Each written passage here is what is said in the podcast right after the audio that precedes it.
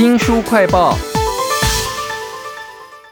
新书快报为您介绍侦探冰室啊，这次的主题是猫，你就可以想到说，在香港这么多的推理作家，他们一定也住在那么狭窄高耸的空间里头。如果猫在里面跳来跳去，是一个很特别的景象啊。可是实际上，他们可能狭窄到人都可以跨过来跨过去。如果发生了凶案的话，诶，要怎么样找嫌疑人呢？谁可以有不在场证明呢？为您介绍侦探冰室猫。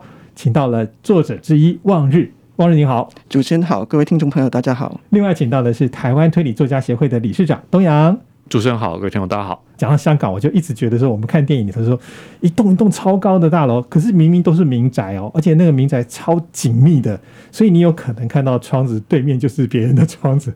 在这一次的这个侦探冰室猫里头，我觉得有好多的建筑特色，通通被当成了谜团的起点跟解答之道。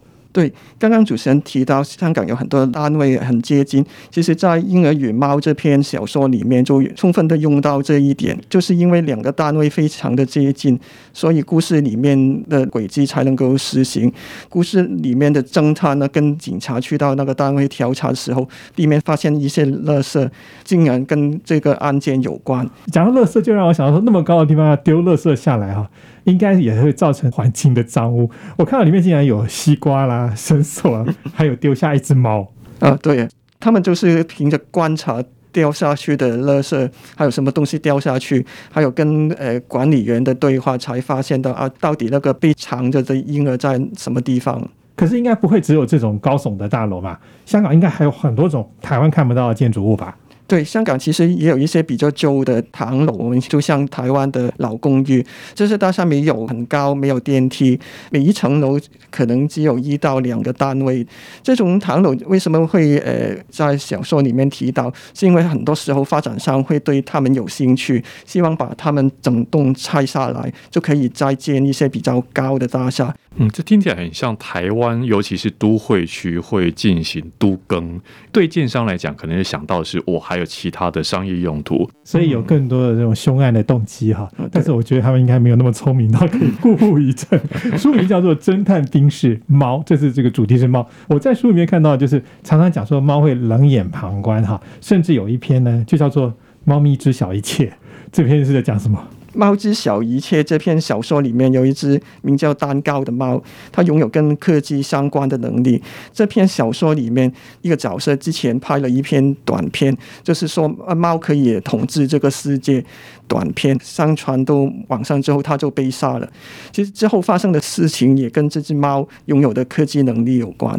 我刚刚不好意思在望日要回答的时候先笑了，因为这一篇《猫知晓一切》，作者还叫黑猫 C，他就是他的笔名就是猫，所以里面有作者是猫。笔下故事的有一个重要的角色也是猫，那我就好奇说，猫在台湾至少我看到，我也是个猫奴啊，就以前会养猫咪啊，把它当成小孩子看待。那在故事里头，在香港。大家是普遍喜欢猫咪吗？还是说有一些习俗会觉得啊猫不吉利，或是老人家会觉得说家里有小孩就别养猫会过敏等等？因为里面有几篇故事也谈到猫带来过敏的事情。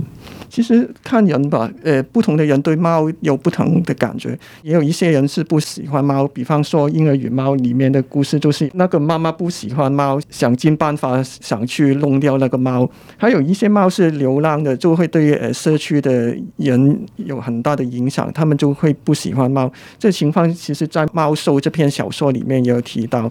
呃，因为呃社区的老鼠很多，政府引入了猫消灭老鼠，没想到之后老鼠消失了，但猫就越来越多，造成很大的影响。他们就想破杀这个猫咪。这个故事可以看到那个政治的角力的。其实这也是反映了香港人啊，就感觉什么事情都可以，同时就有两种不同的对立的意见，一个要杀猫，然后一个要保护猫。在侦探兵士猫里头，其实还有一个故事里面讲到超多猫的，是一个可以读懂猫语的人。嗯，然后他在这篇吸银盘的金背银床里头啊。这个背部是黄色的，肚子是白色的这种猫叫金背银钞，里面还有很多很有趣的，因为你可以跟它对话嘛。里面的猫如果能够讲话的时候，他们会呈现出什么样样貌呢？其实，在这篇小说里面，因为猫会可以说话，跟呃故事里面的角色猫与人物真对话，猫就说出自己的想法，还有因为社区呃变化产生的各种事情。谭健在这篇小说里面，透过猫，其实在讽刺这个社会的变化，也透露出香港人的一些想法跟无奈。里面有好几只老大猫，哎，哎，对，有只猫首领啊，在故事的最后，呃，吴真问他们要不要跟他走，但那个猫首领就说他已经在呃社区流浪了很多年，不想走，但他有一些小猫，希望吴真可以把它带走。那时候乌镇也问他们啊，诶，猫不是喜欢在固定的地方居住吗？那个猫首领就说，如果我们看不到未来，也没有留下来的必要。哇，这句对我来说是很深刻的对白。侦探兵是猫，这次这个主题啊，我看你们最后还找了那些推理作家一起回答一些问题，那有一些很令我意外。明明他可能就是比较喜欢狗的，他会跑来写这个文章。啊，对啊，谭坚本来是喜欢狗，他自己也有养狗，但这一期他就要想写猫的故事。其实除除了谭坚对于呃跟动物有有关系，叶头子本来自己也有养猫，他也非常喜欢猫。这次我们邀请他来跟我们一起写这个侦探兵是猫的时候，他感到非常的惊讶，更开心。其实很多的推理作家，我们台湾读者未必那么熟悉，但他名字都好特别。另外有一位叫做博菲斯哈，不晓得还以为是弹簧床的牌子之类的。他写的这篇是我最喜欢的一篇，这篇是在捷运上面无差别杀人的故事，叫 Faceless，就是没有脸。但是它里面有超多次的翻转，而且他写香港的穷人或者是穷途末路的人悲惨到什么程度，我觉得这篇写的很棒。博菲斯这篇《Faceless》，我觉得还有一个让人激赏的地方，就在于篇幅必须有限啊，因为里面都是集结了七位作家的作品，所以每篇都是用短篇小说的篇幅来去发挥。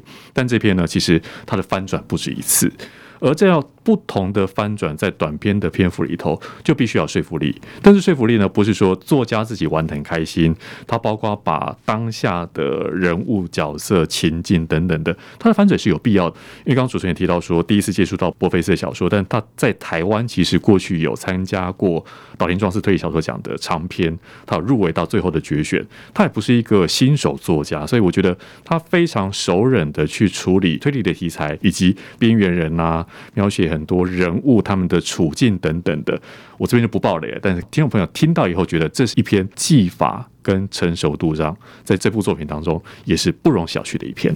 因为我看这个侦探兵士猫里面啊，好几篇都有人情味。望日自己也创作了一篇《老虎家族》嘛。你在写推理故事的时候，你是怎么样把人情放在里面的？这部作品其实跟人情味很有关系。